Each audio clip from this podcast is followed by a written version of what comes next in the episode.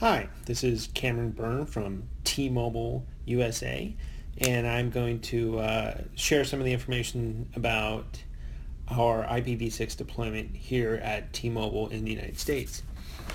Um, in 2013, we deployed uh, IPv6 to all of our Android, all of our new Android handsets um, using 464 XLAT technology. And what this means is that uh, we uh, we only provision IPv6 to the user, um, and then we also use DNS64 and NAT64 so that um, all the IPv6 traffic uh, to Google, Netflix, Facebook, all these major uh, traffic sources go go natively IPv6 between the handset and the uh, the native IPv6 service, and then anything that requires IPv4 would go through uh, the NAT64 using uh, NAT64 and DNS64 for IPv6 to IPv4 translation.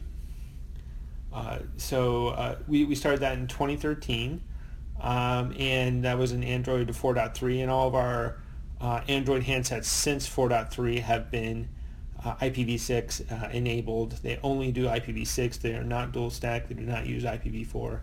Um, and the, the basic idea around this approach has been that we don't have IPv4 addresses. We do not have private IPv4 addresses. We do not have public IPv4 addresses. Uh, we simply just do not have enough IP addresses to, to scale um, with our with our company growth in terms of number of subscribers, uh, mobile as well as IoT, machine to machine, things like this. Um, overall, we, you know, we, we needed to have a scalable numbering solution, and that's why we went with an IPv6 only approach. Um, and it's worked out really well for us. Uh, in, in Android, we've been doing it for several years. Um, it, in Android, uh, it's um, you know we, we allow a, a, lot of time for the market to pick up. Uh, we uh, you know introduced IPv6 with each new handset. Um, we didn't do very much effort in terms of updating older handsets to, to include IPv6. Um, when we in this last year in 2017 um, we have introduced um, iPhone IPv6 only solution as well. So our iPhones uh, currently do not use IPv4 or dual stack. They use IPv6 only.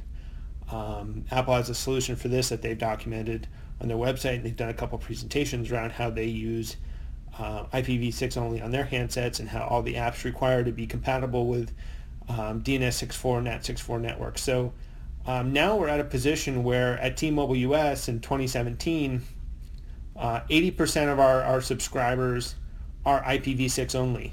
Um, the only people who, who, the only subscribers on our network who have uh, IPv4 are, are, are this 20% of subscribers who um, have an older handset or have some sort of gray market device uh, that does not have an updated APN configuration.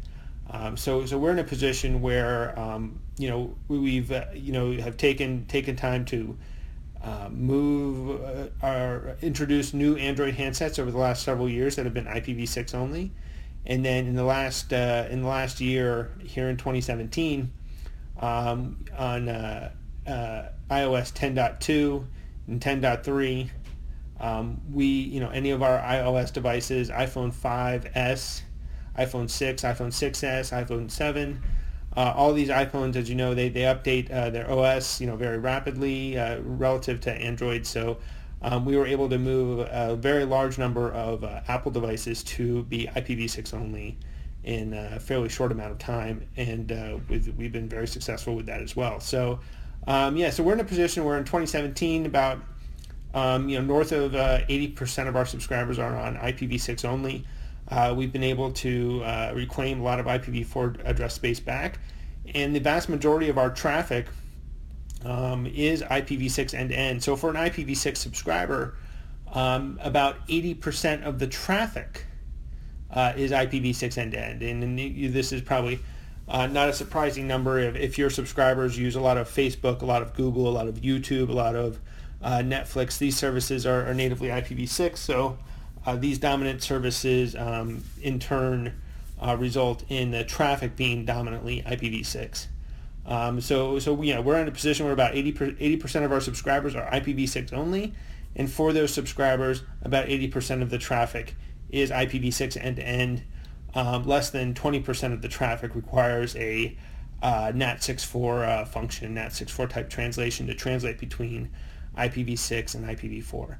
Um, so we're very happy with that. Um, we're very happy that um, the investment we made in NAT64, um, you know, the the you know we don't have to keep investing in it because the traffic keeps uh, becoming more IPv6 centric. So there's less need for translation. Um, so we definitely feel like uh, the the 464 XLAT, uh, the NAT64, the DNS64 solution um, has uh, has been a very good investment because it continues to be used less and less as more and more services, more and more subscribers are on IPv6. So, um, you know, we're, we're in a position where over the next several years, um, we're, we're not going to invest much more money into DNS64 or NAT64 because um, the traffic is dominantly going to be IPv6. So um, we're, we're seeing this full arc of going from IPv4 only to some IPv6 only subscribers um, and then dominantly IPv6 only subscribers, uh, and then you know IPv4 in general starting to uh, fade out of the network. Um, so uh, thanks for uh, thanks for listening, and uh, feel free to contact me if uh, you have some specific questions or have you know there's something I can help you with in terms of um, deploying IPv6 in your environment. Um, we're happy to share lessons learned that we've had at T-Mobile US in terms of deploying IPv6 and uh, hope uh, hope you can uh, come along on that same journey as us. Thanks a lot. Bye.